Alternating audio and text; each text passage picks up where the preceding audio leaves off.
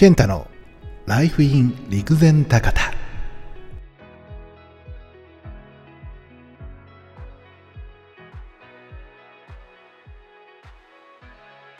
始まりました。ライフイン陸前高田。え今回からですねちょっとね、まあ、どのくらいやるかわかんないんですけどシリーズ化してですねうんあの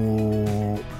陸前高田の私立図書館にですね、陸前高田物語というですね、本がございまして、えー、これはですね、昭和56年、第1週が昭和56年の3月に発行されたものになってまして、陸前高田老人クラブ連合会さんが出してくれた本なんですけれども、まあ、陸前高田の、うんとまあ、物語だったり、伝説だったり、民話、えー、その他ですね、あのーえっ、ー、と、まあ、これは何て言うのかな？歌？えっ、と、あの、花一門目的な、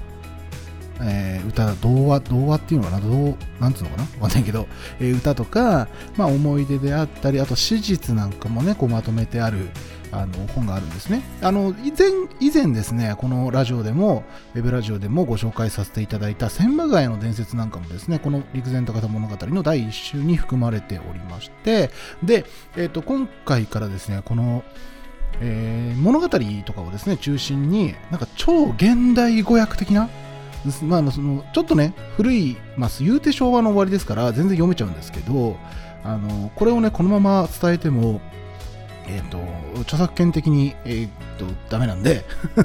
著作権的にダメなんで、まあ、私なりに、こういう伝説あるんすよ、みたいな、こういう物語あるんすよ、みたいなのを、えー、まあ、今の若者の言葉的にね、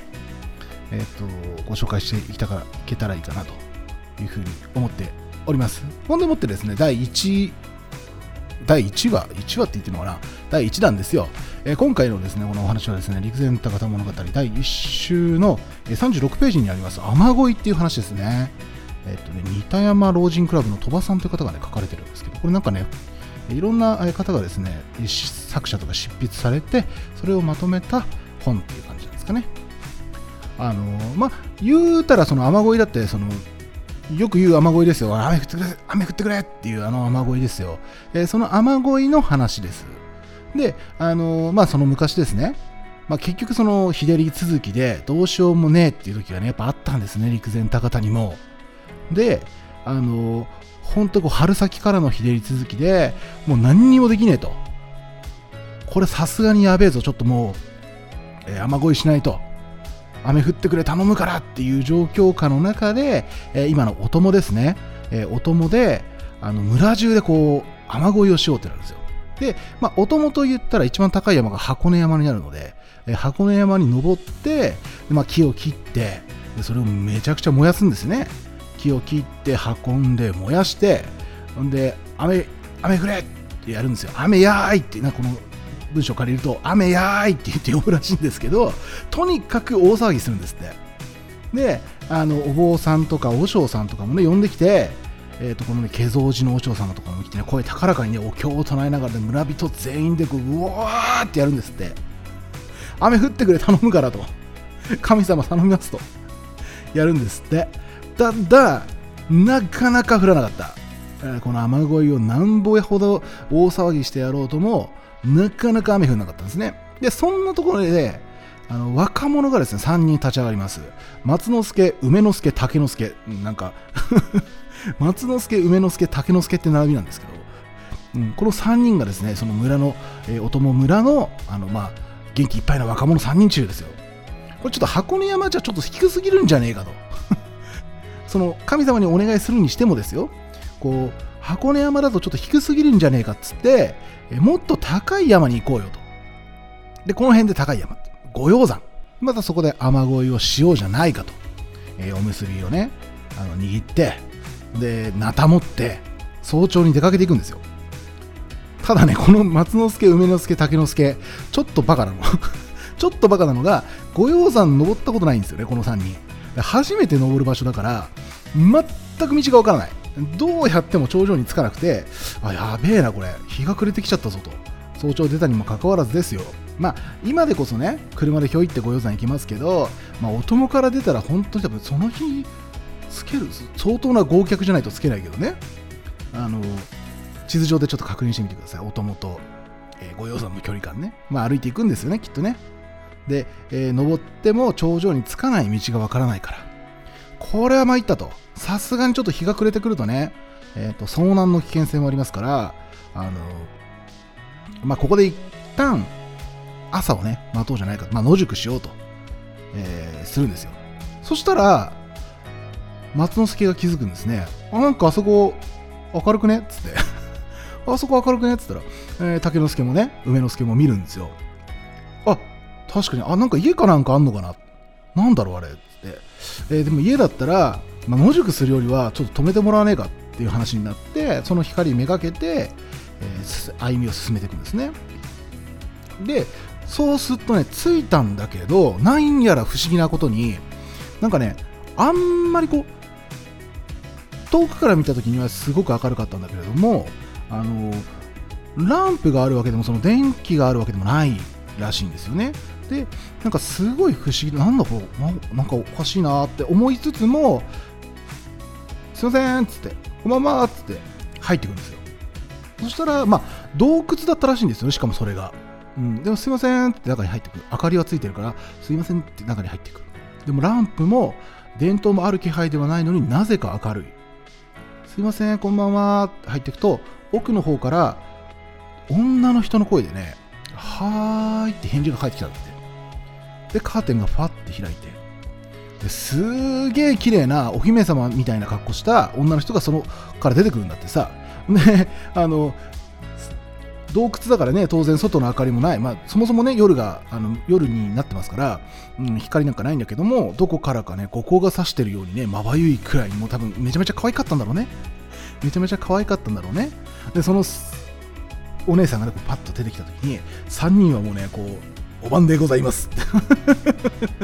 お晩でございますって、もうな、その、すいませんっていうぐらいの感じで入ってったのに、お晩でございますってこうかっこつけちゃうんですね、3人とも。で、えー、頭を下げてですね、えー、きちんと挨拶をして、えー、僕たち3人は、その、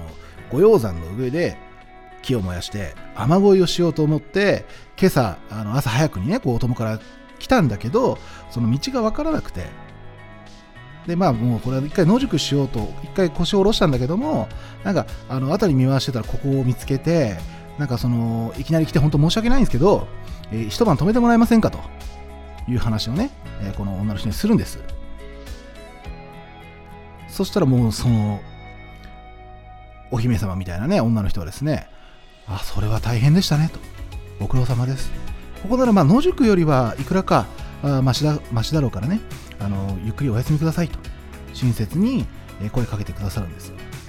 で、どうぞどうぞと奥の方に案内されて、で、その部屋に入るとね、やっぱり、その、明かりもないのになぜか明るい。昼間ぐらい明るかったらしいんですね、これが。窓もないし、で壁にはね、なんか虎の皮がね、何枚かかけてあるらしいんですよ。で、あの、引き出しがずらーっとはめ込んだったんですって。で、3人はその、なんか、ちょっと変ですもんね。壁はない、あ、壁は、ごめんなさい、壁はあるわ。窓はない。そんで、えー、虎の皮かかってる。なぜか引き出しもある。窓ない、明かりもない、けど、すごく明るい。さすがにその元気いっぱいパワフルな若者3人だけどもだここはちょっとやべえんじゃねえかと思いつつも、まあ、勇気を出してねここ何をされてる方なんですか、まあ、仕事とかね。何されてる方なんですかと、えー、お姫様にですねこう話しかけるわけです。そしたらお姫様はねまあ、別にその何をしてるってわけでもないんだけど、えーと、ここの旦那さんは、まあ、旦那さんは雷様で今ちょっと遠く南の方に行ってるんです。出張してるんですと。で明日の朝には帰ってくると思うんですけどね。あなた方はまあ雨乞いにねおいでになったというふうに聞いたんで、まあ、明日主人が帰ったらそのこと話しとくんで、まあ、きっと多分雨はね降らしてくれると思いますよとご用山の頂上まで行かなくても多分ね大丈夫で大丈夫だと思いますなんて言われてはあよろしくお願いします。なんつって来てよかったな、ここっていうようなね、感じで3人はね、喜ぶわけですよ。道理でと。この変な感じ、もう神様に違いないとなってくるわけですね。そしたらね、ちょっとやっぱね、安心してくるんですよね。あ、ちょっとこう不安、あ、なんか怪しいな、なんだろうここってなってたのが、あの、あ、すごい神様のところに来てしまったんだなと。えなった3人はですね、あの、安心して、そうなってくると、一つね、気になることがあったんです。その引き出しね、いや、この、たくさんこの引き出しありますけど、立派な引き出しがね、たくさんあるけど、この引き出しって何か入ってるんですかと。お姫様に聞くわけです。これ何が入ってるんですかと。そしたらお姫様はですね、これはちょっと見せられないですと。ごめんなさいと。ちょっとあの人に見せられるものではないですと。申し訳ない。それでもやっぱ気になっちゃうんですよね。見せられないって言われるとやっぱ気になっちゃうから、こう見せてくれ見せてくれって言うんですけど、じゃあ、じゃあ、ちょっとだけ、ちょっとだけ見せますね。で、こう、おっかなびっくりこう、引き出しをね、開けるんですよ。そしたらなんと、この3人、気絶しちゃうんですね。中のものを見て気絶しちゃうんです。で、何時間か経って3人がね、やっと気づいた頃にはもう朝になってて、うおお。何？で、えっ、ー、と、朝起きてもね、あの、お姫様はね、いたんですけど、あの、まあ、もう明るくなりましたから、山降りていってください。で、あなた方のお話、あの、雨降らしてくださいっていうのは、主人に伝えておきますから、と言われたので、ではよろしくというふうにね、えー、伝えて、えー、降りようとしたんですが、あの、昨日見たものをね、3人は覚えてたんですね。その引き出しを開けた中には、人のへそがうごめいていたんですって。うようよと。人のへそがうごめいていたんですって。で気持ち悪さのあまり気絶しちゃったんだけど朝目が覚めた時にはへそを押さえてね いたんだって自分3人とも。